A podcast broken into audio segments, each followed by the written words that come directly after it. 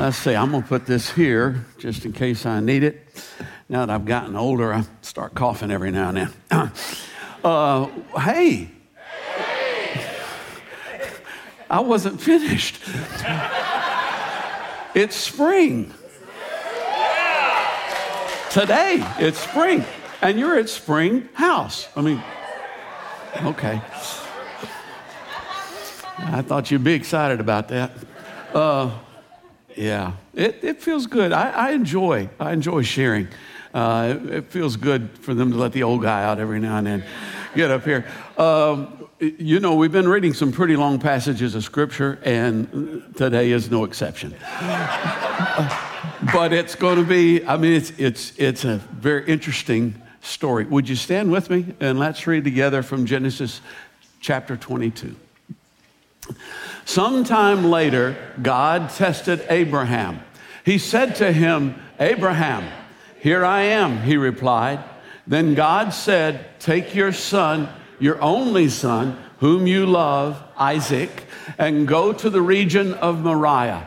Sacrifice him there as a burnt offering on a mountain I will show you. Early the next morning, Abraham got up and loaded his donkey. He took with him two of his servants and his son Isaac. When he had cut enough wood for the burnt offering, he set out for the place God had told him about. On the third day, Abraham looked up and saw the place in the distance. He said to his servants, Stay here with the donkey while I and the boy go over there. We will worship and then we will come back to you. Abraham took the wood for the burnt offering and placed it on his son Isaac, and he himself carried the fire and the knife. As the two of them went on together, Isaac spoke up and said to his father Abraham, Father, yes, my son. Abraham replied. The fire and wood are here, Isaac said, but where is the lamb for the burnt offering? Mm. Abraham answered, God himself will provide the lamb for the burnt offering, my son. And the two of them went on together. When they reached the place God had told him about, Abraham built an offering altar there and arranged the wood on it. He bound his son Isaac and laid him on the altar on top of the wood. Then he reached out his hand and took the knife to slay his son. But the angel of the Lord called out to him from heaven, Abraham, Abraham, here I am, he replied. Do not lay a hand on the boy, he said. Do not do anything to him.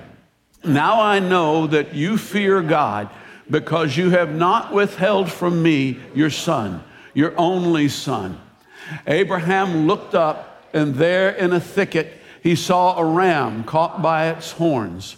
He went over and took the ram and sacrificed it as a burnt offering instead of his son. So Abraham called that place, The Lord will provide. And to this day it is said, On the mountain of the Lord it will be provided. Father, I thank you for your word. I thank you for the life in your word. I thank you for the presence of the Holy Spirit. I pray that each person here would, would have an anointing from the Holy Spirit to hear what you want to say to them today. In Jesus' name, amen. You may be seated.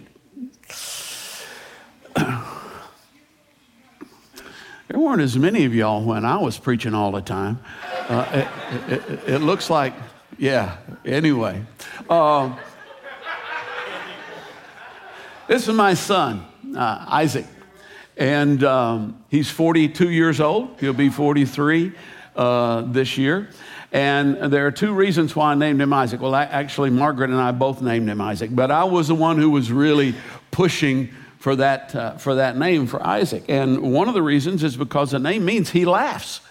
And I wanted that to be uh, a blessing. I wanted that to be a, a, heritage for my son. I wanted that to be uh, kind of a keynote of his life. And anybody who hangs around Isaac or knows that knows he does laugh.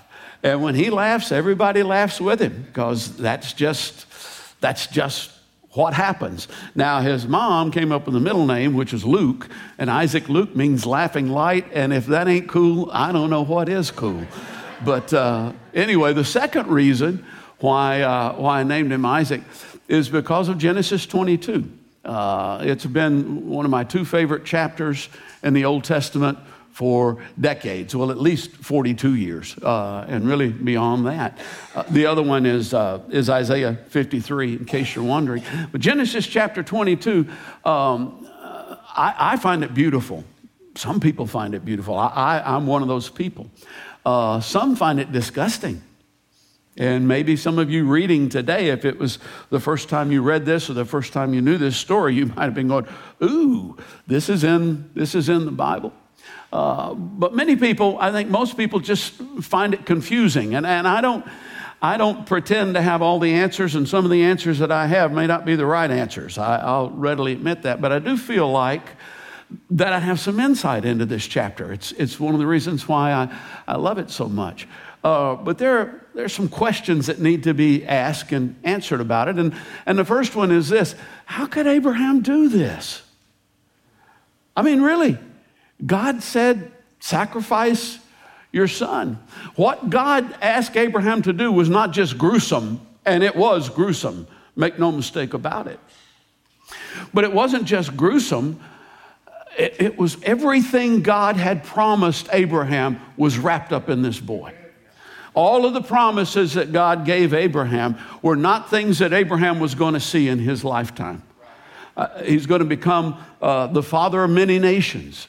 Uh, his, his descendants were going to inherit the land that God had, the land of Canaan. Uh, and he was not going to see any of this happen in his lifetime, and all of it was going to flow through Isaac. And God is now ask him, sacrifice him.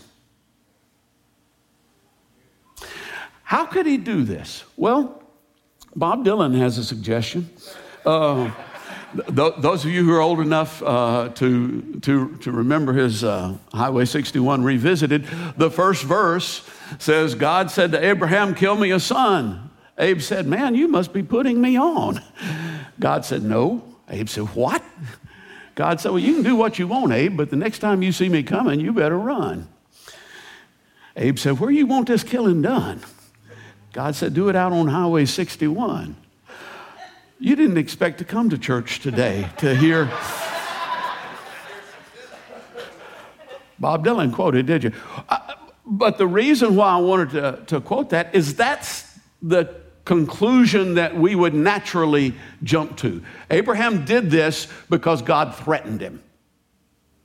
That's the view that many of us have of God, that that's how he functions. You better do what I say to do, or next time you see me coming, you better run. And that's, that's what we tend to think. I no, I, I have, a, I have a, a, better suggestion. In fact, I have a suggestion. I do think I have this answer right, quite honestly. Uh, and I think I have biblical backing for it. I think Abraham was able to do it because of, of something called the gift of faith. Over in uh, uh, 1 Corinthians chapter 12, it lists some supernatural gifts of the Holy Spirit. Um, uh, tongues and interpretation of tongues. We're not talking about something you can learn uh, with an app on your phone. We're, we're talking about a supernatural uh, and the gift of prophecy, uh, the gift of uh, wisdom, supernatural wisdom, supernatural knowledge, a gift of knowledge, the gift of the discernment of spirits, gift of supernatural miracles, supernatural healing. And then there's this, this other one called faith. And that one is, is one I've always kind of scratched my head about, or I used to scratch my head about and kind of go, well, what is a gift of faith? Well, it's not the gift to believe in Jesus for salvation. Uh, God has given to every person the measure of faith, the Bible says. And so, you know, you got that. Uh, no matter who you are, believer, unbeliever, you, you have the ability to believe in Jesus for your salvation. But the gift of faith is something extraordinary. The, the gift of faith is a supernatural impartation of faith for a specific calling. And I, I believe that this happened at, at least once in my life, but once that I, that I can think of in particular. Those of you who are, who are here, uh, uh, who have been here long enough that you knew Margaret, knew uh, my, my wife who went home to be with the Lord um, almost three years ago, know that we spent three years in Zimbabwe uh, back in the 80s, mid 80s, from 85 to 88. And uh, it, here's kind of how it went down. The, we felt like the Lord called us to Zimbabwe. We sold our house so that we'd have enough money to be able to go on the, uh, on the mission field. Uh, we went on the mission field with, gee, two thirds of the uh, monthly financing that we need, that we needed, uh, already pledged to us, which is kind of ridiculous because usually you need about 150% of the money that you need already pledged. And we packed our three year old and our six year old up and moved off to Zimbabwe. And I'm not saying that for anyone to kind of go, wow, you guys, that was, whew, that's really something. Uh, but in retrospect, as I look back at it, whew, that's really something. Uh, you know, I don't know. But there was never a moment that it, it, we stopped to go, or at least that I stopped to go, what are we doing? Because God had put this, this faith inside here. In fact, we got over there, and when we got there, we discovered we didn't have work permits, which we thought we were going to have, so that we could get into the country. But there was never a moment that it was like, oh, what are we going to do now? Or I'm going to lose some sleep over this, or I'm thinking about. No. It's like we were in this cocoon of grace. And it was just kind of like, oh, sell our house? Yeah, let's sell our house. Uh, oh, yeah, we better sell all our stuff too. We don't be paying to, you know, uh, store it or anything like that. Um, oh, yeah, God will take care of the money. We we're not going to worry about it. Let's just, let's just go there. I, I can't claim any credit for that. God just put something there that I, during the time, it was like, yeah, let's do this thing. Of course, that's what you do. And, and I do believe that Abraham had the very same experience. I believe that God supernaturally placed a gift inside of him so that uh, when God said, I want you to, to take your son, your only son, Isaac, whom you love, and go to the place that I'll show you and sacrifice him. Abraham got up first thing the next morning, cut the wood, loaded the donkey, got his son, couple of servants, let's go. And you know what? I believe God can do that for anybody here. I mean, if God calls you to something extraordinary, He has the ability to give you the gift to go, yeah. Uh, you may go, I'm not an extraordinary person. I'm not either.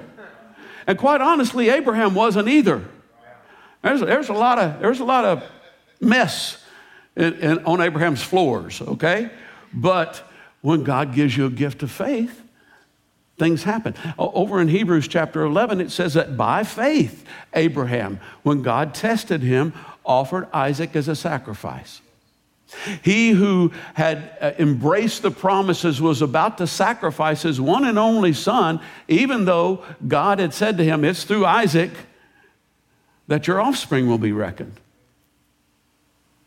So, Genesis 22. He got up and went.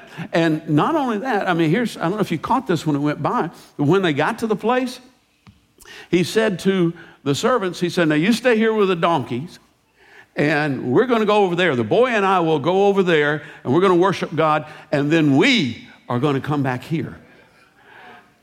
It's faith. It's faith. So, you know, why, why would Abraham do this? Uh, well, the second question is why would God ask Abraham to do this? I mean, come on. I can't say for sure. I don't really know because I don't know how things work on the other side. I don't know, I don't know how, you know, all the, the spiritual pieces fit together. But I do know that the greatest event in the history of mankind was being prefigured, was being acted out over in Genesis chapter 22. I mean, just put the pieces together. The father is asked to sacrifice his son, his one and only son, whom he loves. and to take him to a hill in the vicinity of Jerusalem where he will be sacrificed. The, the region of Moriah, uh, Jerusalem is in that region. Um, and then the others who accompanied them when they got there. Um, I mentioned it just, just a little bit earlier. The others who accompanied them when they got there, uh, Abraham said to them, um, This is as far as you can go. From now on, once we start up this hill, only the Father and the Son can go there. They're the only ones.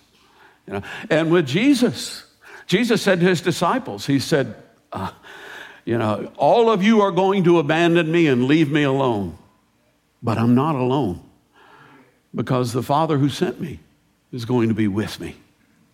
And some people may think, well, now wait a minute, didn't Jesus, didn't Jesus cry out on the cross, My God, my God, why have you forsaken me? Yes, yes, he did. But God had not forsaken him. I've heard people preach and say, yeah, God, you know, had to turn his face away. He couldn't, he couldn't look at that. He couldn't look at this, at this stuff that was going on here. Uh, rubbish. Rubbish. God looks at sin 365, uh, 24 7, every minute of every day of the year. It wasn't that God, and it, and it isn't that God cowered it out at the last minute and went, Oh, I can't see that. I can't see that happen to my son. No, he's not that way. Well, why did Jesus say that? Because he felt like God had abandoned him. Have you ever felt like God has abandoned you?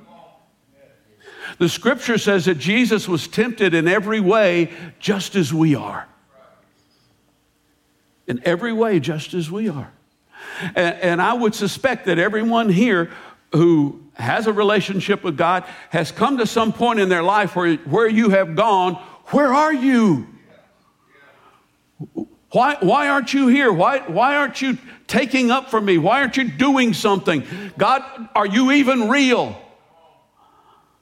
I know that you've experienced that. All of us have experienced that. And Jesus was tempted in every way just as we are. You know, uh, the, the notion that God actually turned his face away, I'm not sure where that came from because that's not in the Bible. You know, I, I, I think somebody just wrote it in a commentary one day and, and everybody, you know, a bunch, bunch of people who were, oh, I'm, I'm just not going to be unkind, but uh, a bunch of people read the commentary and went, I'm putting that in my sermon.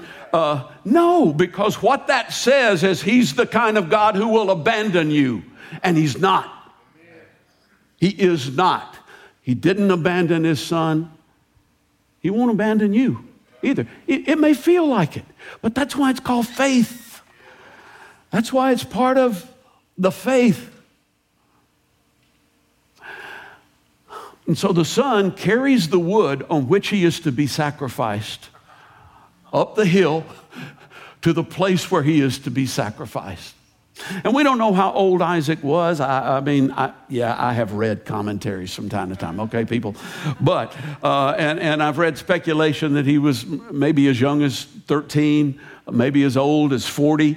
Uh, what we do know is that Isaac allowed himself to be bound and put on the, put on the wood to be sacrificed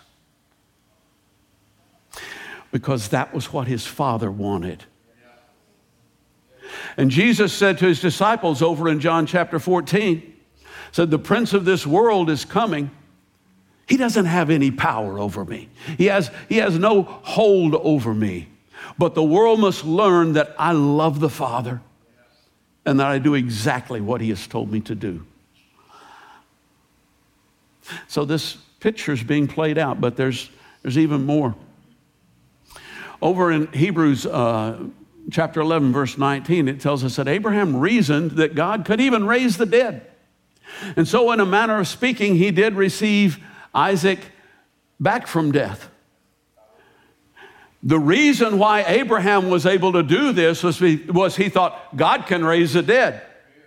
And when it came time for God to sacrifice his own son, what did he do? He raised the dead. And I suspect God had some faith that he was going to be able to raise the dead as well. And not only that, think about this. God told Abraham to do this. The next day, he loaded things, and they went on a three day journey. And for three days, Isaac was as good as dead to Abraham, to his father. But on the third day, on, on the third day, Abraham received him back. In a manner of speaking, he did receive him back from death. That's, that's that, Hebrews goes on to tell us that. Okay, so well, now we've got, we got, you know, why Abraham was able to do it. We've got, you know, why God may have asked him to do it. But what kind of God would ask him to sacrifice his son? What kind of God would do that? Well, first of all, let me say, I mean, you know, some people might kind of go, well, Abraham was able to do it because he asked him to do the easy thing. I mean, it wasn't like he asked him to kill himself. Yeah. But I, I, it was mentioned, somebody said something about this earlier. I think it may have been Wade said something about this earlier today. You know, if, you, if you're a parent and you have a child, if the, if the, if the, the question came up between me sacrificing myself or one of my children or one of my grandchildren even for that matter, that decision's, that, that, that's not even, that's not a hard question at all.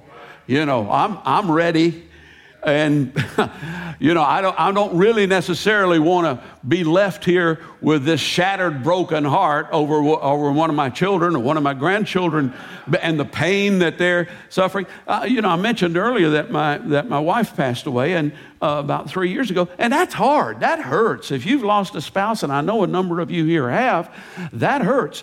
But I, I really, truly believe the hardest thing to do is bury a child and especially if you're responsible for them being buried.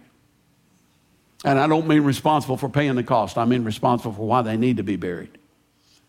So, what God asked Abraham to do was a lot harder than just saying, Well, Abraham, I'd like you to sacrifice yourself. What kind of God would ask Abraham to do this? Well, it's the kind of God who loved the world so much that he gave his one and only Son, that whoever believes on him should not perish but have everlasting life. It's the kind of God who raises the dead and knows that he can raise the dead. It's the kind of, it's the kind of God who on the third day did receive his son back from death. The, the, the, the topic of this series that we're in is uh, making room. You know, and very honestly, some of the, uh, some of the times uh, I've, the passages that we've used and everything, I've kind of gone, what's that got to do with making room? And, uh, you, you, know, uh, Kevin and Justin and every, everybody's done a good job of tying that together. Well, let me, let me tell you how this ties together because uh, the title of this actual sermon is Letting Go.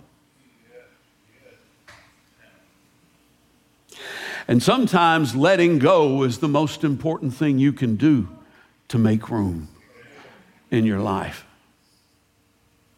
Uh, in my life, uh, those, how many of you speak Christianese? a few, a few of you. Probably more of you do than, than you think.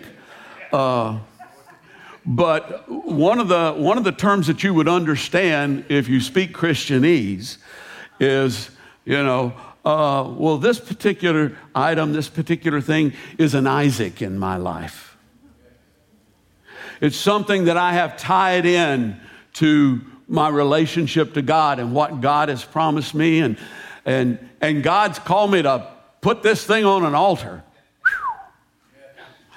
Um, in my life, before I came to the Lord, uh, uh, theater was an Isaac in my life. Uh, you know, it was, it was what I loved to do and is what I went to school for, and it was something that I found meaning and everything in. Um, and actually, when, uh, when I first came back to the Lord, in my flesh, I went, I got to get out of this place. I, you know, I can't do this. Well, God didn't let me do that for a couple years because He had some other plans and some other reasons for me to stay in there. But the time finally came when He said, okay, put it down. Put it down. And I did. And 20 years later, that gum feed and give it back to me something raised from the dead kind of thing. Actually it's close to 30 years later you know before we before we built this place and uh, it's kind of like wow because you see when you have an when you have an isaac and and god says put it down there's a, there is a real possibility that that he'll give it back to you later on. He might not. He doesn't have to. But if he does It'll be something better than you ever expected in the first place. It'll be what you really wanted, not what you thought you wanted. When uh, uh, many of you have heard this story, but uh, for those of you who hadn't, you getting ready to hear it. For those of you who have, maybe you didn't hear all of it. Uh, in, Dece- in, the, in the winter, well, the fall actually, of 1981, here's what was going on in our lives. Um, Margaret was pregnant with, uh, with our second child. Uh, I was leading worship at the Lord's Chapel on Sunday morning, Sunday night, Tuesday night. They had a Tuesday night midweek service. We were youth workers, and that almost always involved at least two nights a week because uh, there'd be youth meetings. Uh, then there'd be meetings for the youth leaders, and then there'd be events that we'd go to. Uh, Wayne Barry and I were in a band together, and we would, uh, with a couple of other guys, and we'd rehearse one night a week, and then we'd often play um, a concert somewhere on the weekends. And I was working full time for Social Security. Um, I was an elder at the church, so we had elders' meetings to go to and some various other things. And if you've been doing the math, there just aren't that many days in the week. And, uh, and we really felt like going into December that the Lord said, You got to lay something down. And we didn't want to lay any of this down. At least, at least I didn't. And uh, so I went to Wayne, God love him, and said, Brother, I need you to take one of these worship services off my hands. And Wayne, being Wayne Barry, said, No,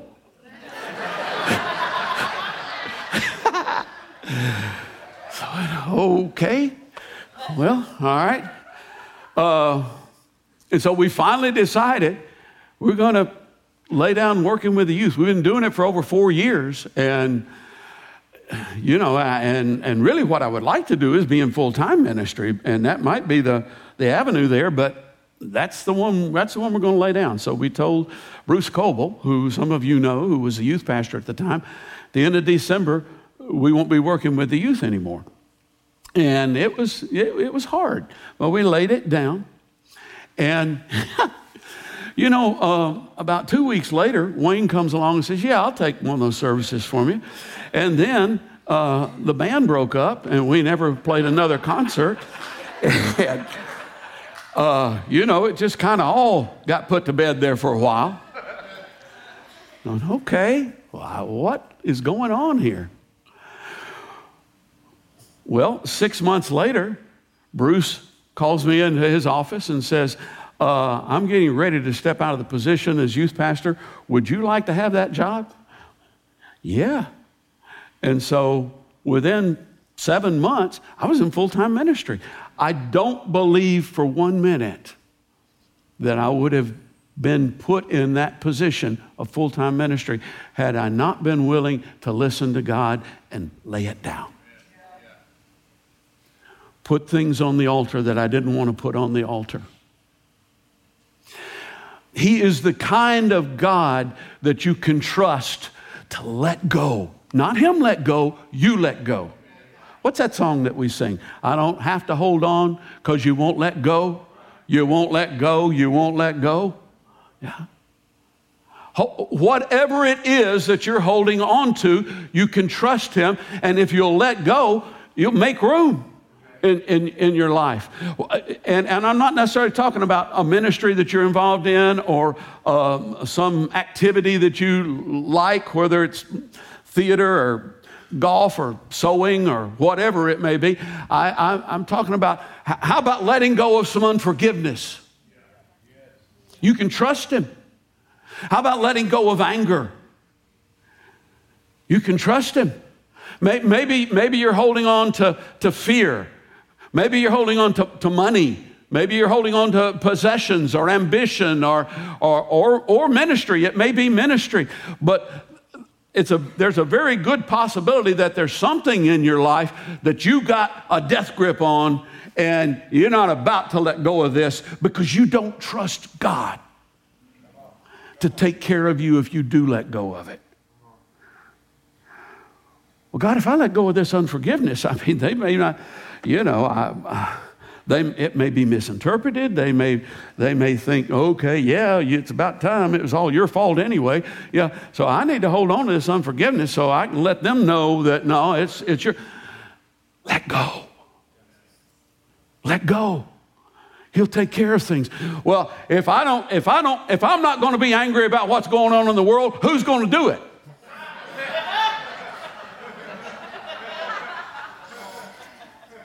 I'm angry about all this stuff. I watch the news every day.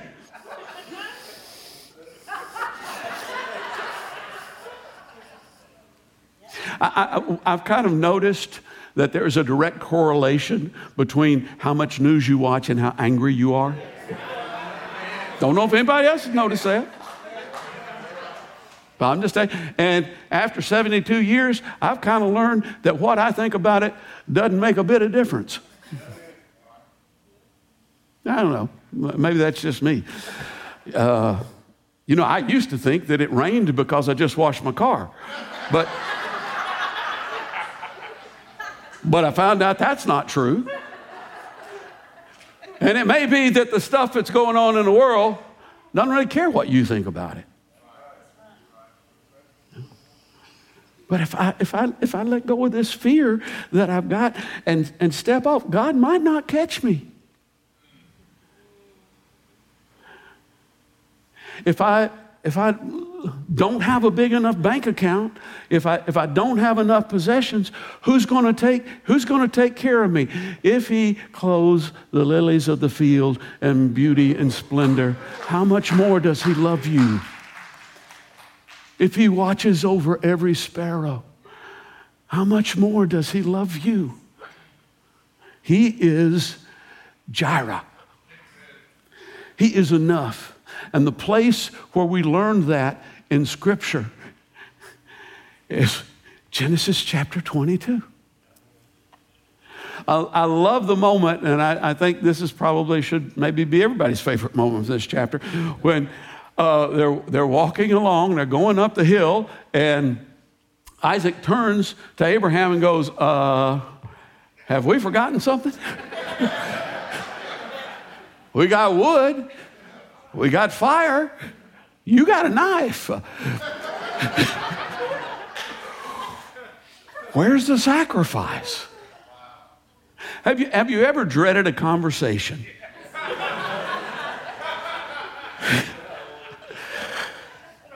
and thought this is not going to go well. Or, or, you've, or you've been in a conversation where there's a question that you hope does not come up, and it does and had the Holy Spirit just drop something on you that you went, oh, yeah, okay. Abraham has, because he had one right there. Where is the lamb for the sacrifice? My son, God Himself, will provide the lamb for the sacrifice. And of course, He did. He did. Worship team, if you're out there hiding somewhere, you, you, can, you can come on out. I got one more verse I want to I wanna pull out on you. He who did not spare his own son, but gave him up for all of us, how will he not also, along with him, graciously give us all things? You can trust him. God did not send his son to die on the cross so he could go, okay, I did my part, now let's see you do yours. He, he didn't send his son to die on the cross just see what we were going to do. He sent his son to die on the cross because he loved us. And if he would do that for us, what will he not do for us? Graciously give us all things. You can trust him. You can let go. You can make room in your life for him. For him. Uh, if, if our elders and those who are going to pray with people would come, come forward, uh, here's what I want. Uh, I mean, anybody can come forward and, and get prayer. But two things in particular. If you're in a place in your life, and I'm sure there are people here who are, where you're going, God, where are you? Why have you forsaken me? This might be a good time to come forward and let somebody, let somebody pray with you. Or if maybe the Holy Spirit has identified something in your life that you got a grip on, and you just I can't see any way you can let go of that. You can. I mean, maybe it'll take the gift of faith, but you can. And I would encourage you to come forward and get prayer for that as well. Would you stand with me? Uh, well, I'm already standing. But the uh, worship team's going to lead us in uh, a little bit of worship, and you have an opportunity to come and, and have someone pray with you.